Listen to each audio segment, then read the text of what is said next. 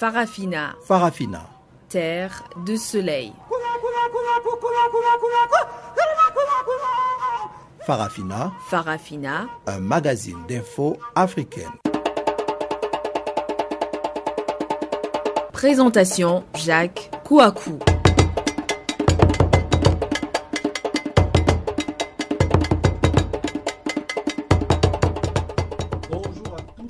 Bonjour à tous et merci de nous retrouver sur Channel Africa pour suivre donc Farafina, votre programme en français sur la voie de la renaissance africaine. Aujourd'hui, la technique est l'affaire de Catherine Maleka. Je suis donc Jacques à ce microphone. Nous parlerons du Tchad, si vous préférez du Sénégal. Eh bien, au Tchad, la condamnation de l'ex-président Hissène Abré lundi à la prison à vie pour crime contre l'humanité, crime de guerre par un tribunal spécial africain à Dakar au terme d'un procès sans précédent. L'ONU parle d'un verdict historique de condamnation à la vie donc de ce président. Il sera aussi question euh, de Burkina Faso, le président du Congrès pour la démocratie et le progrès, CDP, ex-parti au pouvoir, a été mis en liberté provisoire lundi à Ouagadougou après quatre mois de détention. Voilà donc quelques titres qui vont marquer la partie magazine de notre programme de ce jour. Mais avant d'y arriver, voici tout de suite le bulletin d'information que vous présente Guillaume Cabissoso.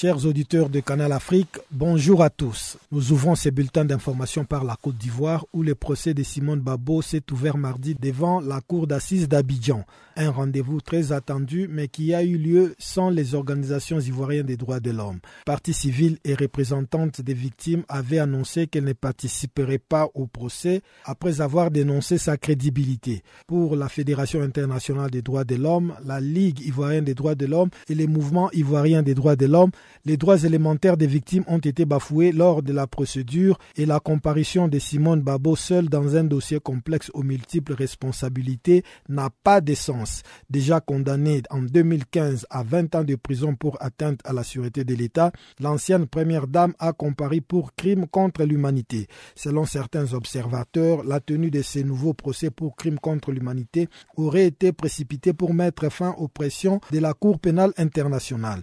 La CPI continue en effet de réclamer l'extradition de Simone Babo malgré le refus clair opposé par le président Alassane Ouattara. Les autorités politiques et judiciaires ivoiriennes affirment être désormais en capacité d'organiser un procès impartial et exemplaire. L'ancien vice-président congolais Jean-Pierre Mbemba a comparé de nouveau mardi devant la Cour pénale internationale pour subordination de témoins. Jean-Pierre Mbemba, ses avocats Aimé Kilolo et Jean-Jacques Mangala, ainsi que Fidel Babala, un député du parti du mouvement de libération du Congo, sont accusés d'avoir fabriqué ou présenté à la Cour pénale internationale des faux documents. Selon la procureure de la CPI Fatou Bensouda, les accusés ont participé à un plan pour corrompre des témoins qui sont au nombre de 14 au total. Le but du plan était d'obtenir l'acquittement de Jean-Pierre Mbemba dans son procès pour crimes de guerre et crimes contre l'humanité présumés commis en République centrafricaine. Jean-Pierre Mbemba est détenu à La Haye depuis 2008. Il est accusé d'être responsable de plusieurs meurtres et viols en Centrafrique entre 2002 et 2003 commis par sa milice qui comptait quelques 1500 hommes qui s'étaient rendus en RCA pour soutenir Ange Félix Patassé, victime d'une tentative de coup d'État du général François Bozizé. Le commandement militaire de la rébellion ougandaise, l'armée de résistance du seigneur Dominique Ogwen, comparaîtra à partir de 6 décembre devant la Cour pénale internationale. Dominique Ogwen, ancien enfant soldat devenu l'un des chefs de la LRA, doit répondre des crimes contre l'humanité et crimes de guerre. Les charges confirmées concernent également des crimes sexuels commis directement ou indirectement par Dominique Ogwen, aussi accusé d'avoir enrôlé des enfants soldats de moins de 15 ans dans le nord de l'Ouganda de juillet 2002 à décembre 2005. Selon l'ONU, la LRA a tué plus de 100 000 personnes et enlevé plus de 60 000 enfants d'abord dans le nord de l'Ouganda puis dans les pays voisins où elle continue de sévir. Surnommé la fourmi blanche, Dominique Ongwen était un des commandants le plus redoutés de l'armée de résistance du Seigneur menée par Joseph Kony, activement recherché par la Cour pénale internationale. Dominique Ongwen s'était rendu de lui-même aux forces spéciales américaines en République centrafricaine avant d'être transféré à la haie en janvier 2015. Le procès de sept membres de l'opposition politique arrêtés lundi dernier à Matadi à l'ouest de Kinshasa a repris lundi dans la même ville.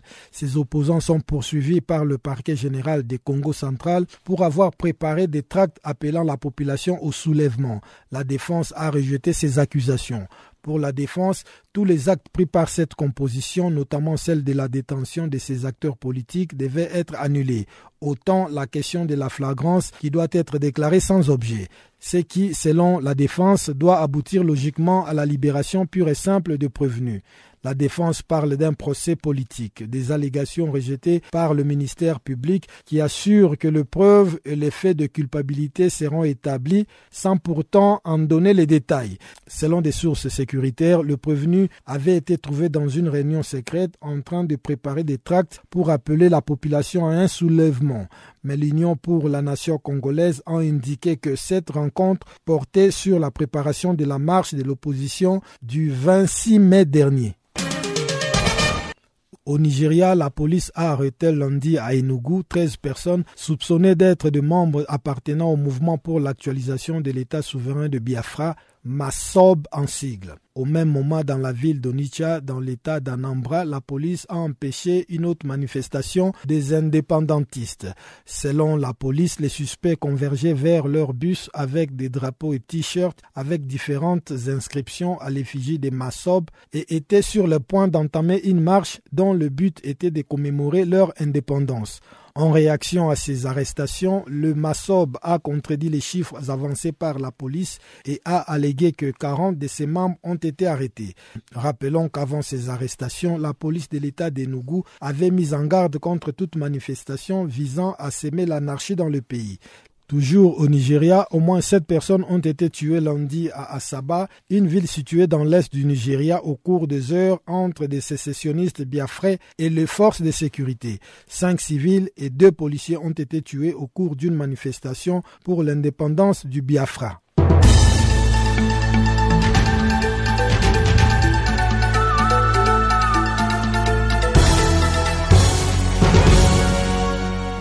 Africa, oh, yeah.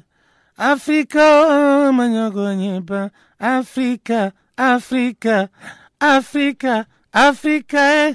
Je m'appelle Salif Keita. Vous écoutez Channel Africa, la voix de la renaissance africaine. Voilà la suite du bulletin que vient, vous vient de vous présenter donc Guillaume Kavissoso. Ouvrons la page magazine en commençant par ce verdict sur euh, le procès de Hussein Abré. Eh bien, l'ONU parle d'un verdict, euh, plutôt, euh, disons que au Tchad, la condamnation de l'ex-président Hissène Abré lundi à la prison à vie pour crimes contre l'humanité et crimes de guerre par un tribunal spécial africain à Dakar, au terme d'un procès sans précédent censé servir de leçon aux dirigeants africains. Un quart de siècle après sa chute a été accueilli par les cris de joie des partis civils ou militants des droits de l'homme et par les pleurs des partisans de l'accusé. Pour le président de la Ligue tchadienne des droits de l'homme, la décision des chambres extraordinaires africaines est la reconnaissance d'une lutte acharnée menée par les victimes de la société civile. Maître Midaye Gerimdaye est au micro de Guillaume Kabissoso.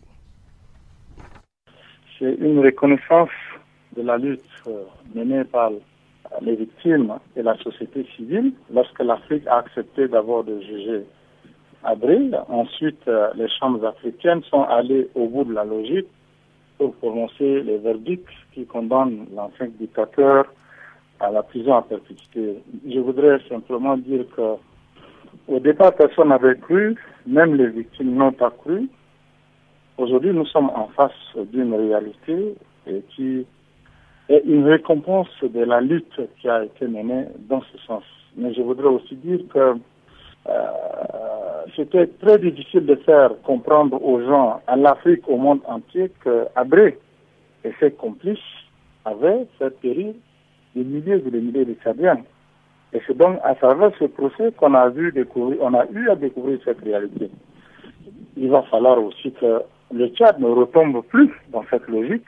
Nous souhaitons vivement que les pouvoirs au Tchad puissent s'inspirer de ce qui est passé.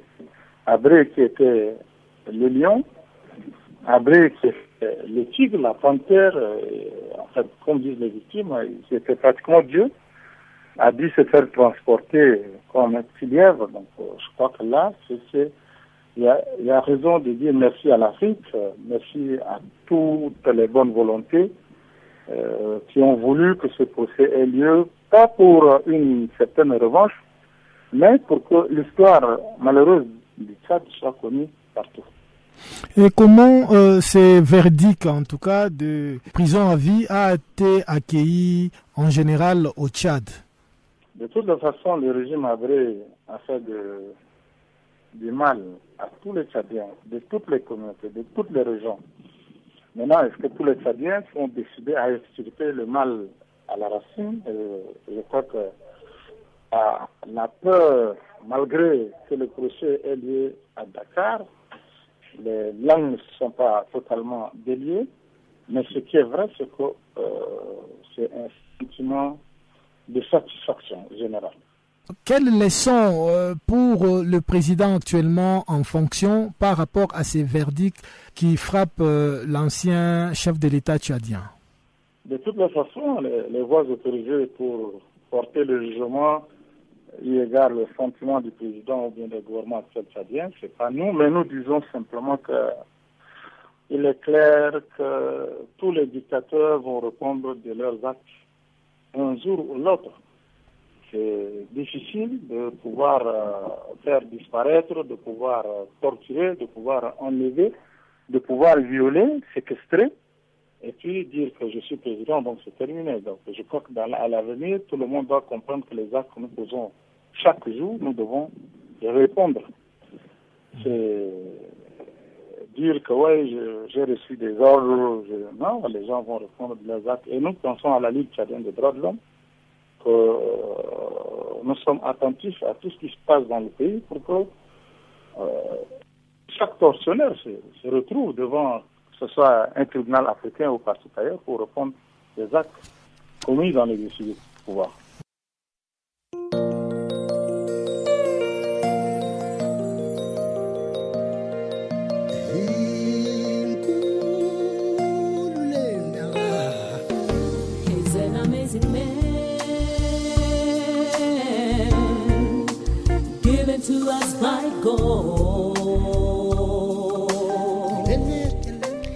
Channel Africa, la voix de la renaissance africaine.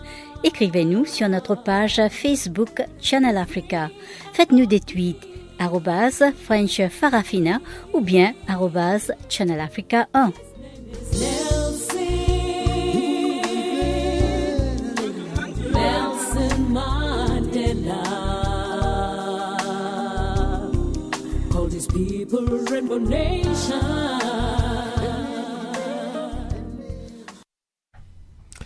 Voilà, restons dans le cadre de ce procès pour dire que l'ONU parle d'un verdict historique après la condamnation à la prison à vie de l'ex-président tchadien Hissène.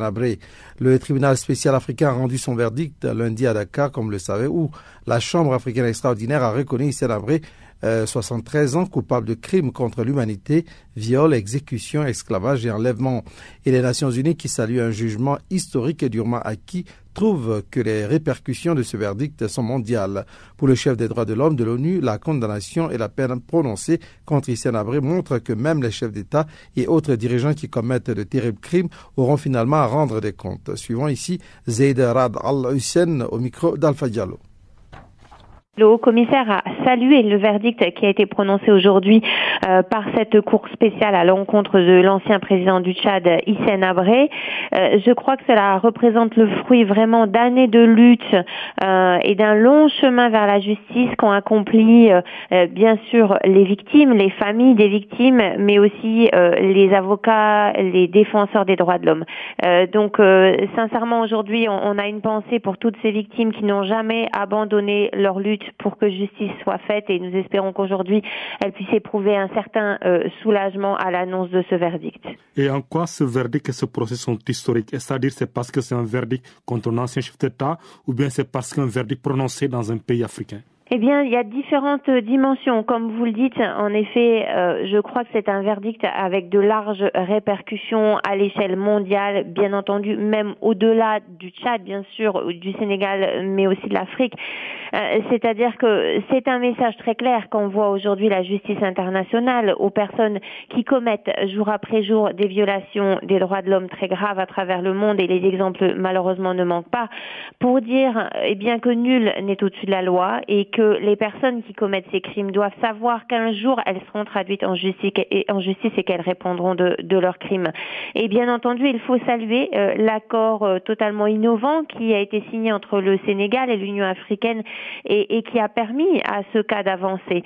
C'est vraiment un exemple euh, sur le plan régional africain de leadership, d'appropriation de la lutte contre l'impunité pour des crimes internationaux. Et l'ex-président tchadien a été reconnu coupable de crimes contre l'humanité, de viol, exécution, esclavage et enlèvement et condamné à la prison à perpétuité. Et pourquoi estimez-vous que ce verdict envoie un message clair aux bourreaux et autres dictateurs, surtout sur le continent africain? Parce que ce verdict, il intervient plus de 20 ans après qu'Hissène Abré ait quitté le pouvoir. Et pendant longtemps, euh, certains ont pensé que le fait d'avoir un tel niveau de responsabilité pouvait vous mettre à l'abri de la justice internationale. Là, on voit avec cette condamnation qui fait suite aussi à d'autres condamnations comme celle de l'ancien président Charles Taylor ou du bosniaque euh, Radovan Karadzic, euh, cela montre que dorénavant, l'impunité, même au niveau les plus élevés de l'appareil étatique, n'est plus euh, la mise et que on peut s'attendre à ce que d'autres dirigeants un jour répondent des crimes qu'ils ont commis ou qu'ils commettent, même si la justice euh, malheureusement euh, prend beaucoup de temps.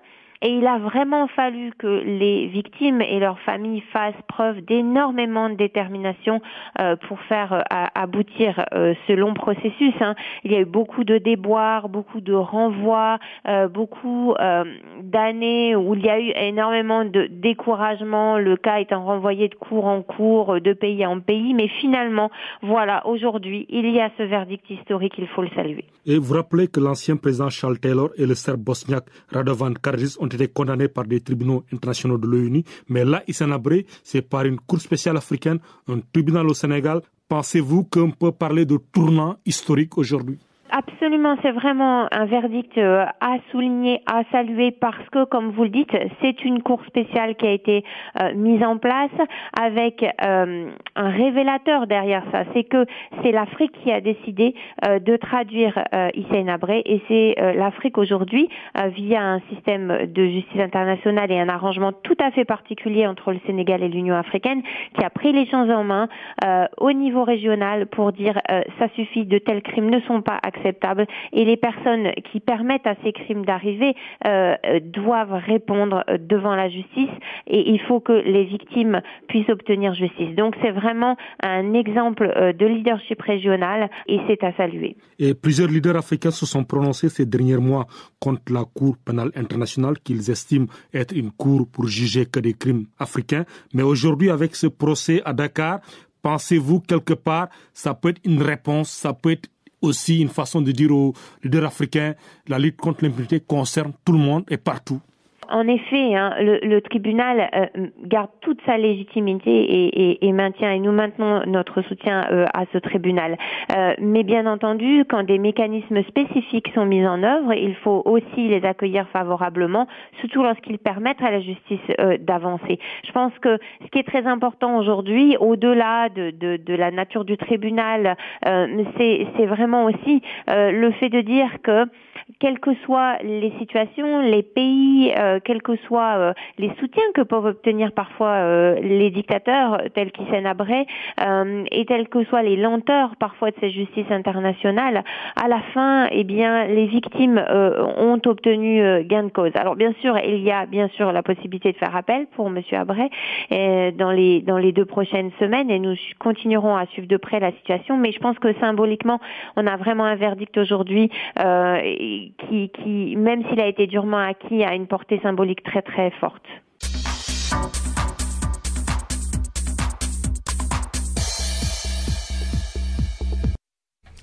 Changeons de registre maintenant pour parler de la LRA. L'un des chefs les plus redoutés de l'armée de résistance du Seigneur, la LRA donc, une sanglante rébellion ougandaise, comparaîtra devant la Cour pénale internationale en décembre pour crimes contre l'humanité. Dominique Ongwen est accusé d'esclavage sexuel et de recrutement d'enfants soldats. Voici un compte rendu de Chanceline Lourarquois. Nous sommes donc à peu près dans le même registre. Restons-y donc.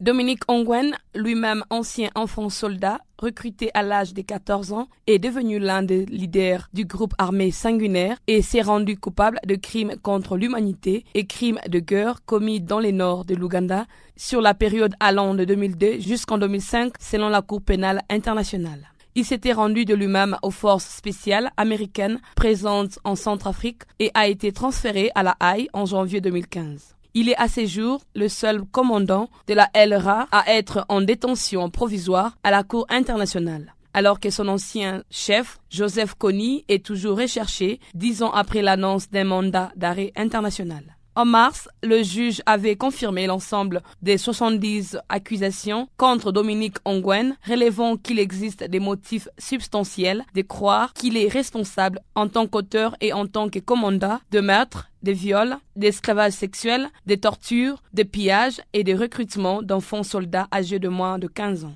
Lors des audiences préliminaires qui se sont tenues en janvier, les procureurs avaient assuré au juge qu'Ongwen était le fer de lance de la LRA groupe qui est connu pour avoir massacré plus de 100 000 personnes et enlevé plus de 60 000 enfants dans une guerre sanglante contre le pouvoir central de Kampala. Né en 1975, celui que l'on surnomme la fourmi blanche a été repéré dès son jeune âge pour sa loyauté dans les crimes, son courage au combat et ses qualités de tacticien mais certains groupes de défense des droits de l'homme estiment que Dominique Ongwan est à l'origine lui-même une victime. Il a été enlevé pour devenir enfant soldat alors qu'il rentrait de l'école. Le groupe rebelle a été créé en 1986 pour défendre l'ethnie des Akolis contre le gouvernement de Yoweri Museveni. Mais au fil des ans, la LRA s'est étendue au-delà des frontières, sémant la terreur jusque dans le sud du Soudan, puis au nord-est de la République démocratique du Congo et enfin au sud-est de la Centrafrique dès mars 2008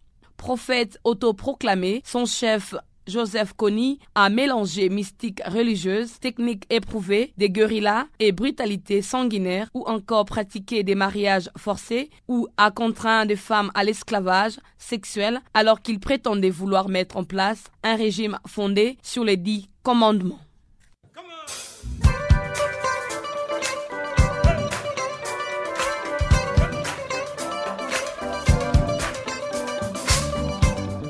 Vous écoutez Channel Africa, une station de radio internationale d'Afrique du Sud.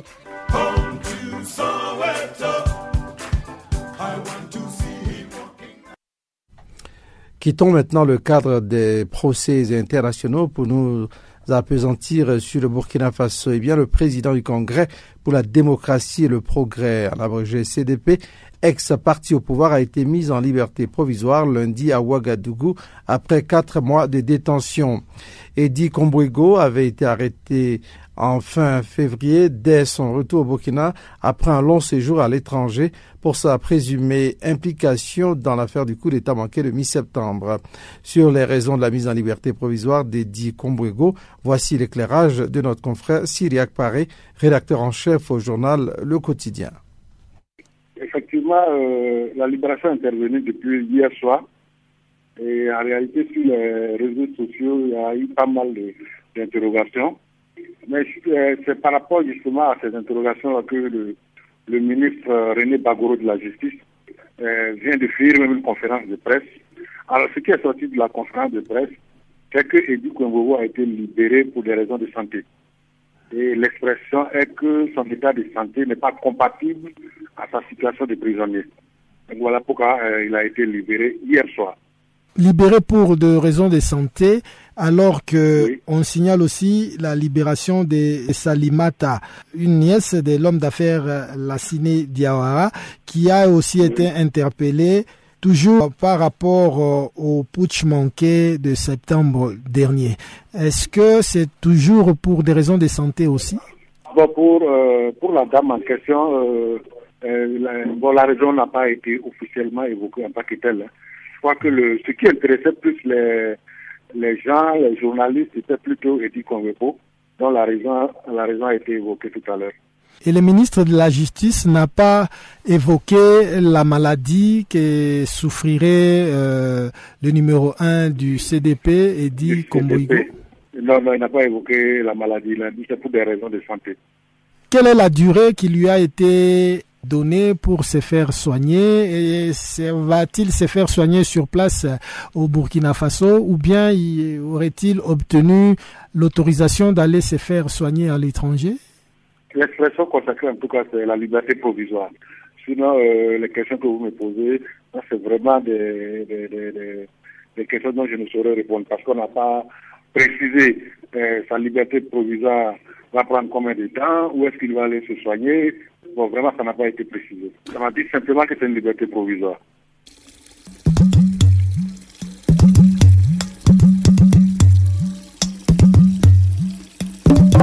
Vous écoutez Channel Africa à la radio et sur internet www.channelafrica.org.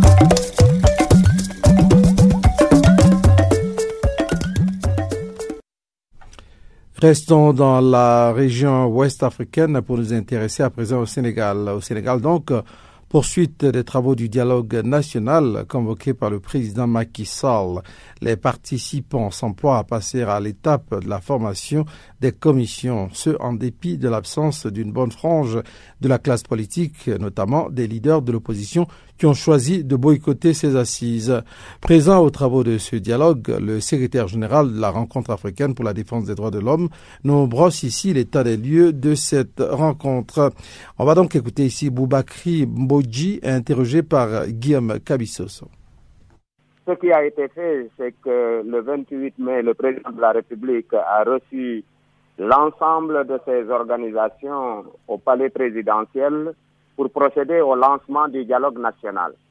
Euh, dialogue national d'ailleurs que nous saluons parce que le Sénégal en a besoin, c'est une nécessité, d'autant plus qu'il y a eu depuis l'alternance de 2000 intervenue en 2012, il n'y a pas eu euh, vraiment de dialogue entre certaines formations politiques de l'opposition, notamment le Parti démocratique sénégalais qui était au pouvoir avant 2012.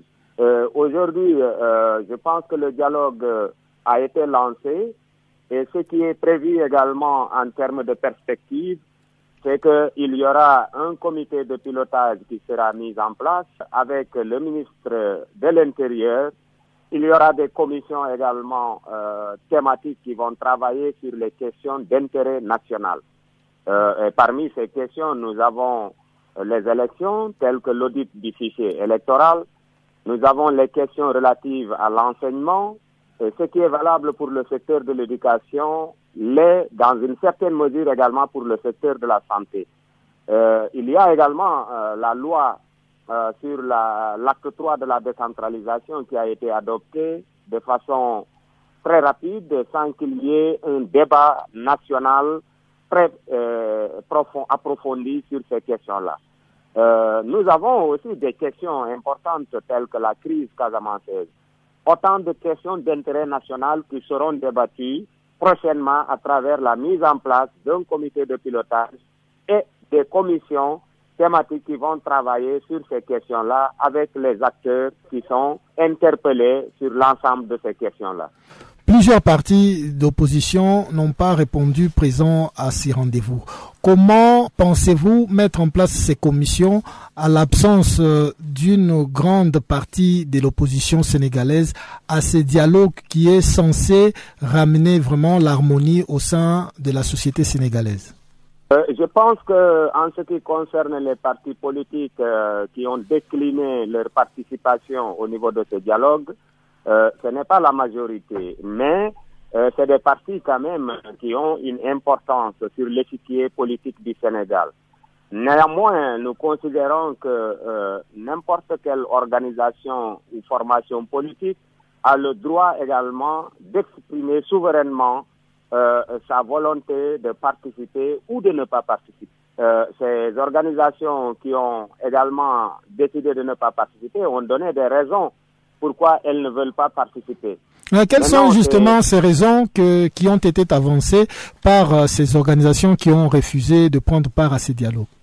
Oui, la plupart euh, de ces organisations estiment que le dialogue devait se faire bien avant le référendum qui a eu lieu le 20 mars dernier effectivement, par rapport aux réformes euh, des institutions, il aurait fallu mener un large euh, débat pour parvenir à des consensus les plus larges possibles. Malheureusement, ça n'a pas été le cas, ce qui veut dire que nous sommes allés à un référendum où il y a eu une opposition entre le oui et le non. Et bien que le oui ait emporté, il y a eu également euh, une forte abstention des Sénégalais qui n'ont pas participer parce que tout simplement le jeu n'était pas très clair. Et donc, autant de questions qui font que ces partis-là estiment que c'est parce que tout simplement, peut-être qu'aujourd'hui, euh, le pouvoir euh, en place, notamment euh, le parti de l'Alliance pour la République du président Macky Sall, est conscient aujourd'hui des enjeux qui l'attendent aux futures élections législatives et locales. Ils ont peur donc, selon ces organisations, d'affronter ce débat c'est pourquoi ils veulent maintenant rassembler les organisations pour essayer de passer à un dialogue national qui aurait permis d'arrondir les angles. Hmm.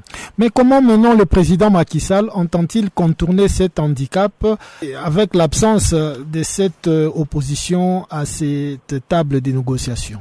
Non, là, je ne pourrais répondre à votre question. Il appartient au président Macky Sall de voir comment il va résoudre cette équation des partis qui refusent d'y participer je ne peux pas me mettre à sa place.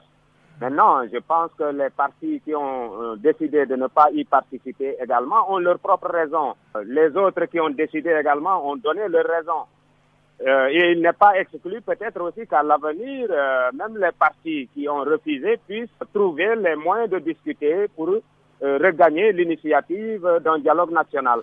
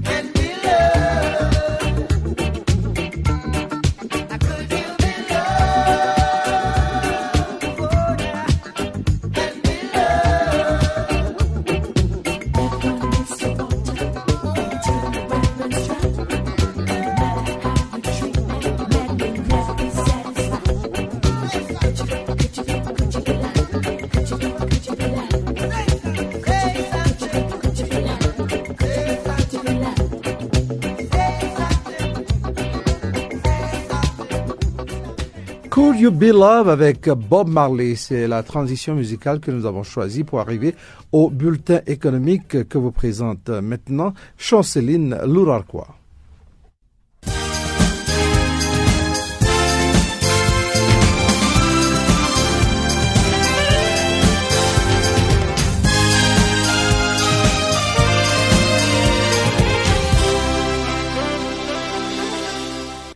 Auditeurs de Channel Africa, bonjour. Notre bulletin économique commence en Côte d'Ivoire. Les Carrefour a finalement répondu favorablement à la demande de ses clients et relance ses prêts à un taux zéro. En effet, avec les couples des banques associées CIB et BCC, les géants français de la distribution poursuivent en Côte d'Ivoire ce qu'il y avait été les premiers à mettre localement et officiellement en place. Cette initiative a été reconduite du 30 mai au 30 juin 2016. À noter que tout client est éligible pour tout achat en électroménager à partir de 120 000 francs CFA. Ce client bénéficiera aussi d'un taux d'intérêt des 0% à compter de 6 à 12 mois. On rappelle, cette initiative de prêt à un taux zéro avait déjà été lancée en février dernier. Au Burkina Faso, de nouvelles sociétés de cimenterie comptent doubler leur production avant la fin de cette année. Il s'agit de Simaso, qui est une maison du ciment en langue locale et de Cimaf, autrement dit les ciments de l'Afrique du Burkina Faso. Le Simaso sera la deuxième unité de Cimaf Faso. C'est une filiale du consortium burkinabé Sim Metal. Les deux groupes industriels ont promis des investissements respectifs de 60 milliards de francs CFA. Cette somme de 60 milliards sera divisée de la sorte, soit 91 millions d'euros de Sim Faso et 16,5 milliards de francs CFA, soit 25 millions d'euros de CIMAF, avec 2 millions de tonnes de capacité annuelle de broyage pour Simafaso et 700 000 tonnes pour la CIMAF. L'installation de ces deux unités à Bobo porterait la capacité globale des broyages des clinkers au Burkina à plus de 5 millions de tonnes annuelles contre 2,7 millions de tonnes actuellement.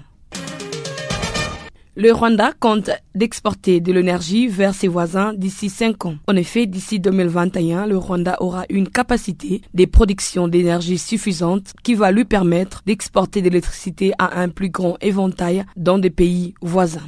Cette exportation sera dans le cadre d'un effort transfrontalier pour répondre à la demande énergétique régionale. D'après le ministre rwandais de l'infrastructure, James Musoni, cet objectif entre dans le cadre de la politique énergétique adoptée par le pays dans le processus de la transformation de son économie et pour l'atteindre, un programme de partenariat public et privé a été mis en place afin de stimuler la génération de l'énergie dans les pays. Notons que ce programme est soutenu par la Banque mondiale qui lui a accordé un emprunt de 95 millions de dollars américains afin de permettre l'électrification de 74 000 ménages. Actuellement, le taux d'électrification du Rwanda est de 18%. Ce taux compte atteindre 100% d'ici 2018 et la capacité énergétique du pays, quant à elle, devrait passer de 200 MW à 563 MW d'ici la fin de cette année.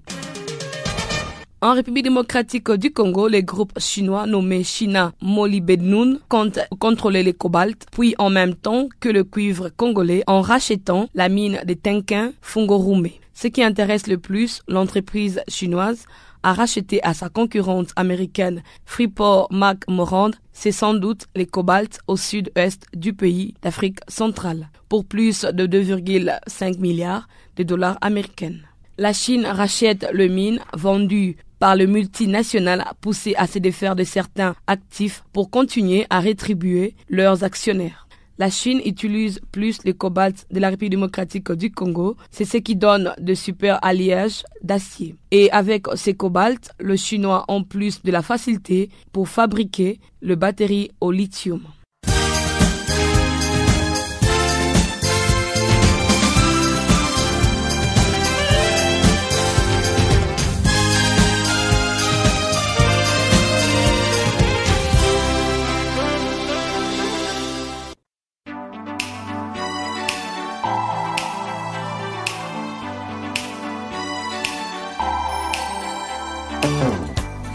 Vous ratez les points chauds de l'actualité cette semaine, Si vous ratez les points chauds de l'actualité cette semaine,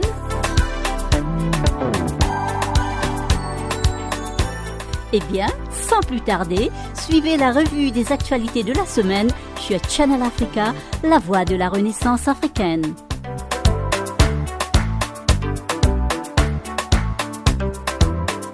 Retrouvez le podcast sur nos sites internet www.channelafrica.co.za.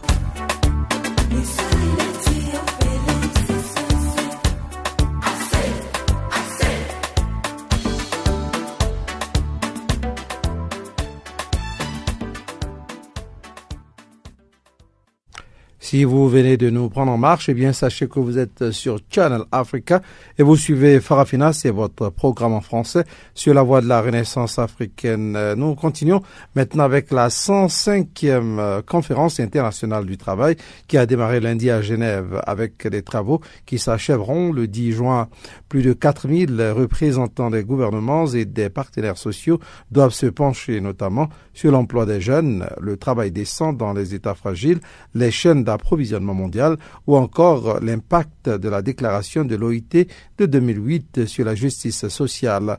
Une rencontre qui se tient sous le signe de la lutte contre la pauvreté et le chômage des jeunes. Plus de détails ici dans cette correspondance d'Alpha Diallo de la radio des Nations Unies. C'est une 105e conférence internationale du travail que les 4000 délégués présents à Genève veulent placer sous le signe d'un engagement, une réflexion inédite sur l'avenir du travail ou encore la poursuite de l'agenda sur la justice sociale. Et à l'ouverture des travaux ce lundi au Palais des Nations, le directeur général de l'Organisation internationale du travail a d'ailleurs insisté sur le rôle de son organisation dans l'atteinte des objectifs de développement durable. Selon Guy Ryder, l'objectif numéro 8 inscrit le travail décent au cœur de cette feuille de route pour un monde meilleur une composante du travail décent qui se retrouve intégrée dans l'autre combat de l'OIT, à savoir la lutte contre la pauvreté. Le chef de cette institution onusienne rappelle à cet égard que l'éradication de la misère est un programme de justice sociale mondiale, un programme adapté à notre temps, une époque où, de manière un peu perverse, ce sont les capacités créatrices de richesse qui peuvent faire en sorte d'éradiquer la pauvreté, mais qui risquent aussi de nous éloigner de la justice sociale plutôt que de nous en rapprocher. Une façon pour Guy Ryder de revenir sur son document présenté déjà mi-mai devant la presse à Genève, rapport qui souligne que près de 10 000 milliards seront nécessaires pour atteindre l'objectif d'éradiquer la pauvreté dans le monde d'ici 2030. Or, l'OIT insiste sur le fait qu'un tiers de ce montant ne pourra être obtenu qu'avec des emplois de qualité. En écho à ces mises en garde, la présidente de la 105e conférence rappelle que 300 millions de personnes en Afrique restent sans emploi décent ou sans protection sociale. Selon Mildred Oliphant, ministre sud-africaine du Travail, une croissance économique sans emploi n'a pas de sens pour un monde où près de 2 milliards de personnes vivent avec moins de 3 dollars par jour. Alpha Diallo, Genève pour la Radio des Nations Unies.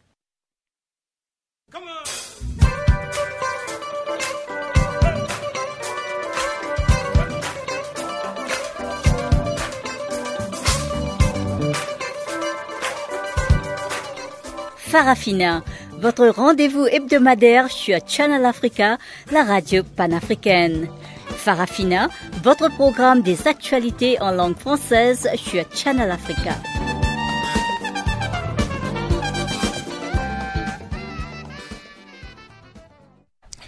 Voilà, le temps est arrivé à présent d'aller savoir ce qui fait l'actualité dans le monde sportif. Voici donc encore une fois Chanceline Louraka pour vous dire ce qui se passe dans nos arènes et stadiums. On est parti.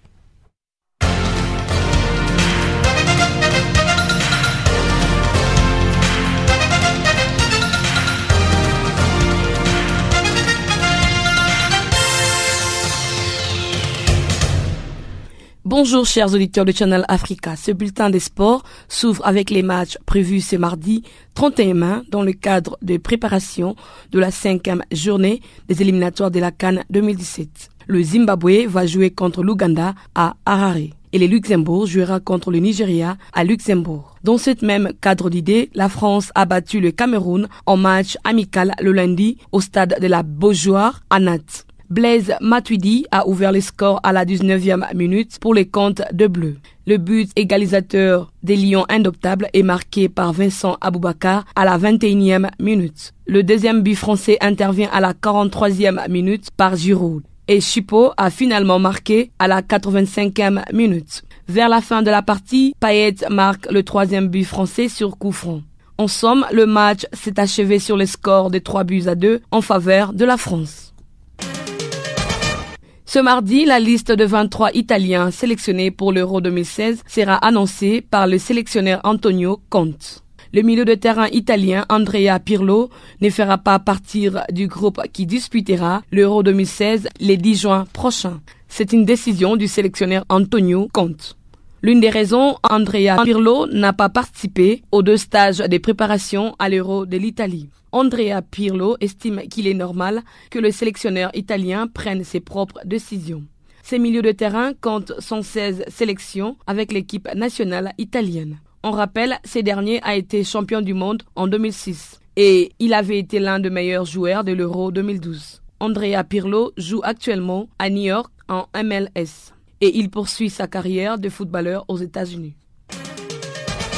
En Côte d'Ivoire, l'heure est partie pour un nouveau déparage. Serge Aurier a été placé en garde à vue le lundi matin après une altercation avec la police à la sortie d'une boîte de nuit à Paris. Les défenseurs du Paris Saint-Germain est en garde à vue après avoir refusé d'obtempérer suite à un contrôle policier. D'après les sources, Aurier et un groupe d'amis ont été contrôlés à la sortie d'une boîte de nuit parisienne. Et les joueurs se seraient rebellés en donnant un coup de coude à l'un des agents. Ensuite, Serge Aurier a également proféré des insultes envers les forces de l'ordre. Il est en garde à vue dans un commissariat parisien pour violence volontaire sur personne dépositaire de l'autorité publique. Pour rappel, en mi-février dernier, Serge Aurier s'était déjà fait remarquer dans une vidéo filmée via l'application Periscope. Dans cette vidéo, Serge Aurier traitait son entraîneur, Laurent Blanc, de fiotte. Il avait fini par reconnaître avoir fait une grosse connerie et avait été mis à pied par les Paris Saint-Germain. Restons toujours en Côte d'Ivoire, l'équipementier allemande Puma a dévoilé le lundi les nouveaux maillots des éléphants de la Côte d'Ivoire. En effet, ces maillots renforcent la puissance et régulent la température afin de permettre une liberté de mouvement. Ces maillots ont été faits avec l'objectif de permettre aux équipes africaines d'évoluer au maximum de leur capacité. Signalons que les éléphants porteront certainement leur nouveau maillot le dimanche prochain à Boaké. Lors de la réception du Gabon, un match comme temps pour la cinquième journée des éliminatoires de la Cannes 2017. La Fédération internationale de football association a effectué le lundi le tirage au sort du mondial U17 féminine. Le Ghana, le Nigeria et le Cameroun font partie des trois pays qui représenteront l'Afrique. Les Flamines du Nigeria figurent avec le Brésil, l'Angleterre et la Corée du Nord. Le Ghana fera face aux États-Unis, le Paraguay et le Japon. Enfin, le Cameroun va batailler avec Venezuela, l'Allemagne et le Canada. Le mondial U17 féminine aura lieu du 30 septembre au 21 octobre prochain en Jordanie. En CAF, le président de l'institution, Issa Ayatou, a annoncé le lundi l'officialisation du nouveau format des coupes. À partir de 2017, il y aura bien 16 clubs en phase de groupe des compétitions interclubs de la Confédération africaine de football. À l'issue du tour préliminaire, 32 équipes seront qualifiées pour le 16e de finale dans chacune des compétitions. Les vainqueurs de 16e de finale en Ligue des Champions seront après le tirage au sort répartis en quatre groupes de quatre équipes. Et puis les deux premiers de chaque groupe seront qualifiés pour l'écart. En Coupe de la Confédération, les 16 équipes qualifiées après le 16e de finale devront passer par un tour de cadrage où elles affronteront les perdants de 16e de finale de la Ligue des Champions pour dégager le 16e équipe admise en phase des groupes. Enfin, la saison s'étendra désormais de mars à novembre 2017 pour la Ligue des Champions et à décembre pour la Coupe de la Confédération.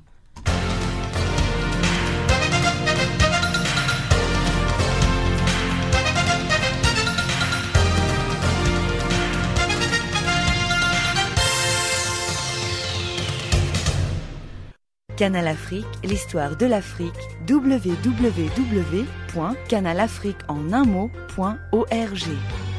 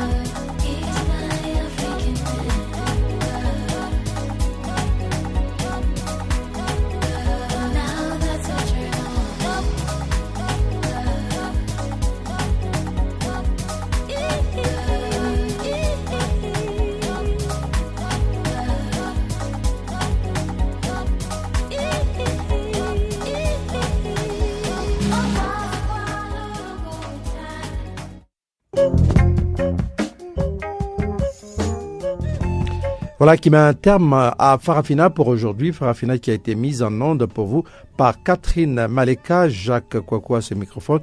Eh bien, nous vous disons merci d'être resté avec nous. On va se retrouver demain à la même heure sur la même fréquence. Portez-vous bien et à très bientôt. Au revoir.